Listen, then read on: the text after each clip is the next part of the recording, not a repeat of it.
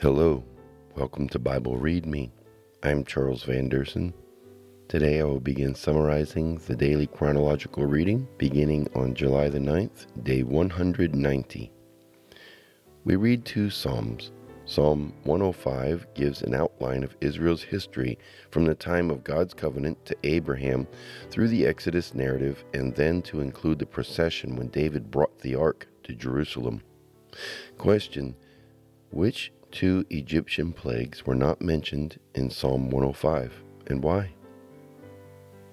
The answer is Plague 5, which were the diseases, and Plague 6, the boils. See Exodus chapters 7 through 11. No one knows why. You may share your ideas with me by going to intunewithyou.com and completing one of my forms. Psalm 106 is the last psalm in Book 4. It begins with praise for God's favor towards his people.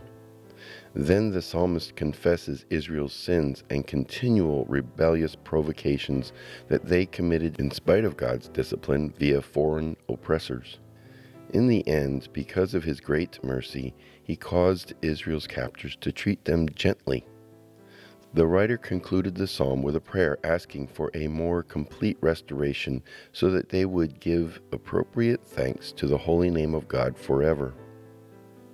July the 10th, day 191. We read more anonymous and undated psalms that were collected by King Hezekiah of Judah in the south. Psalm 107 tells us how God delivered his people, whom he exiled for their rebellion, from four types of punishment aimless wandering, dungeon imprisonment, near death illness, and great storms at sea. Dr. Charles Ryrie says that each of their vignettes contained a problem, a prayer, God's provision, and praise. Reference the Ryrie Study Bible, 1978, page 901.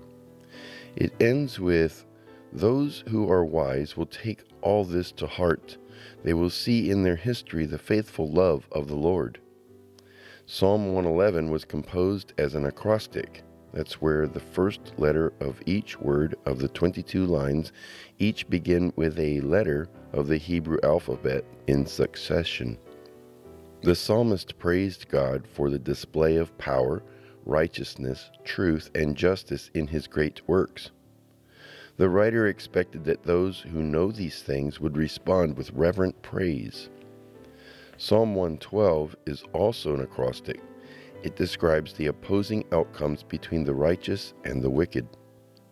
Psalms 113 and 114 are two of the so called Egyptian Psalms because they were used during the Passover celebrations.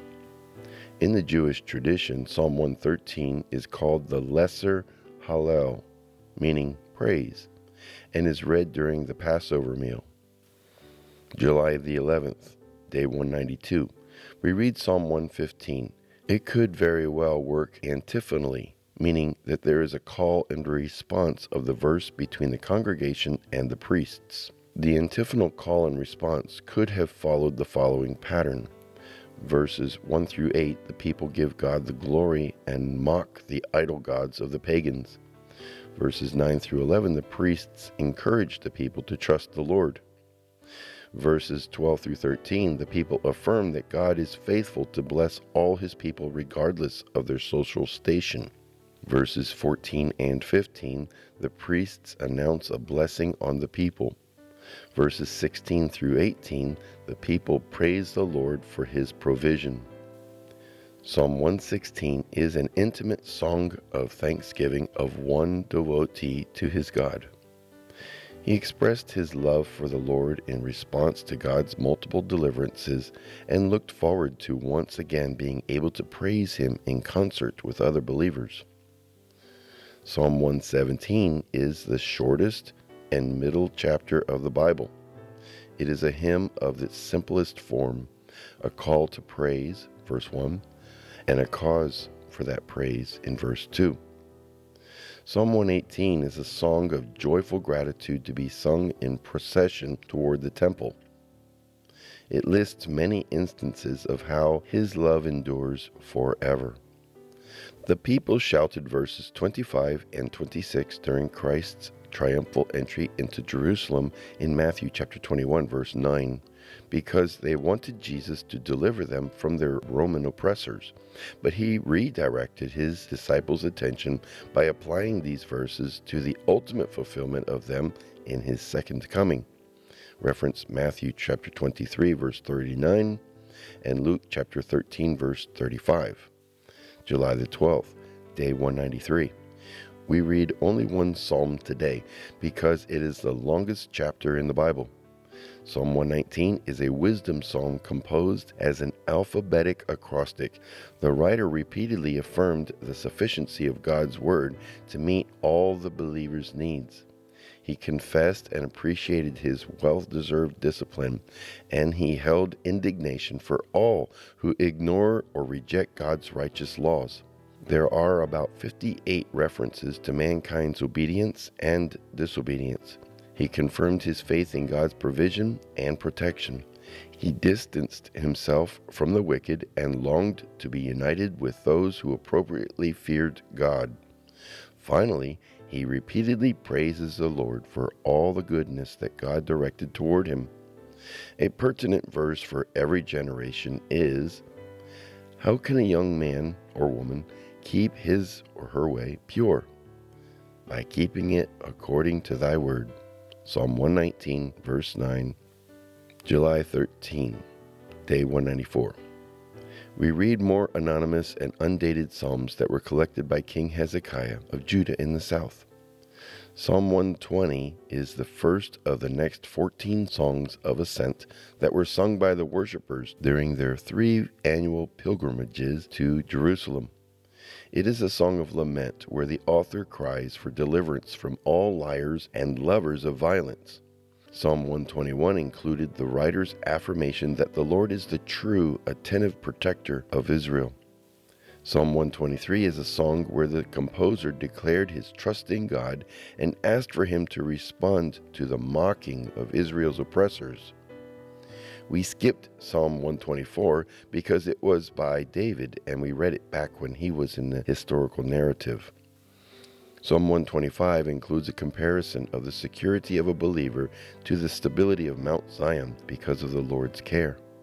In it, he also reminded the people that their oppression is temporary because the Lord will judge righteously.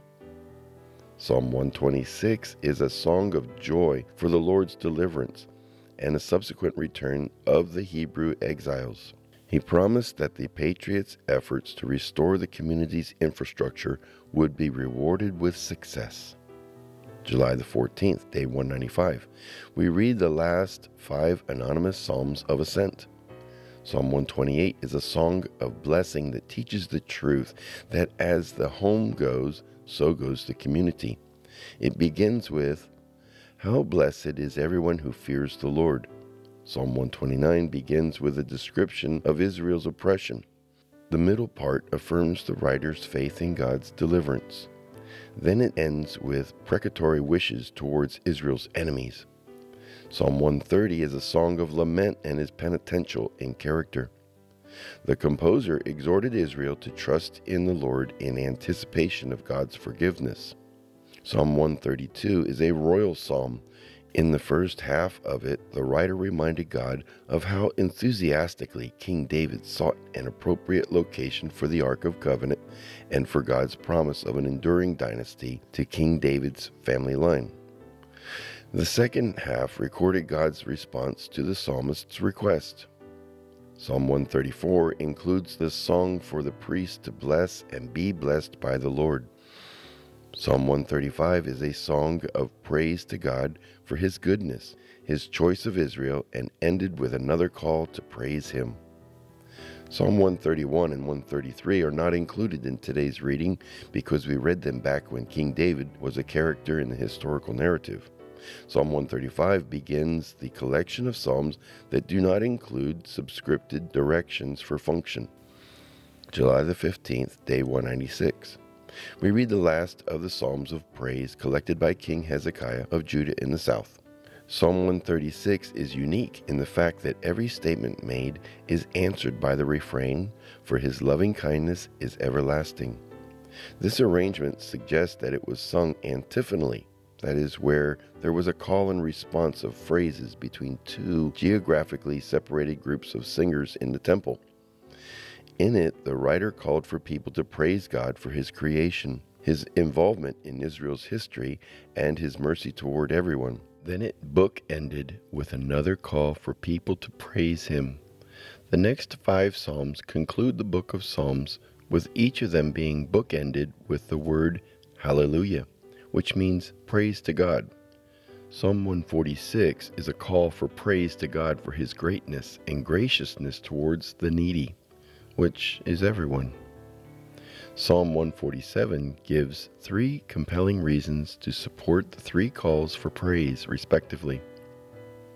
Psalm 148 instructs everyone in heaven and on earth to praise God.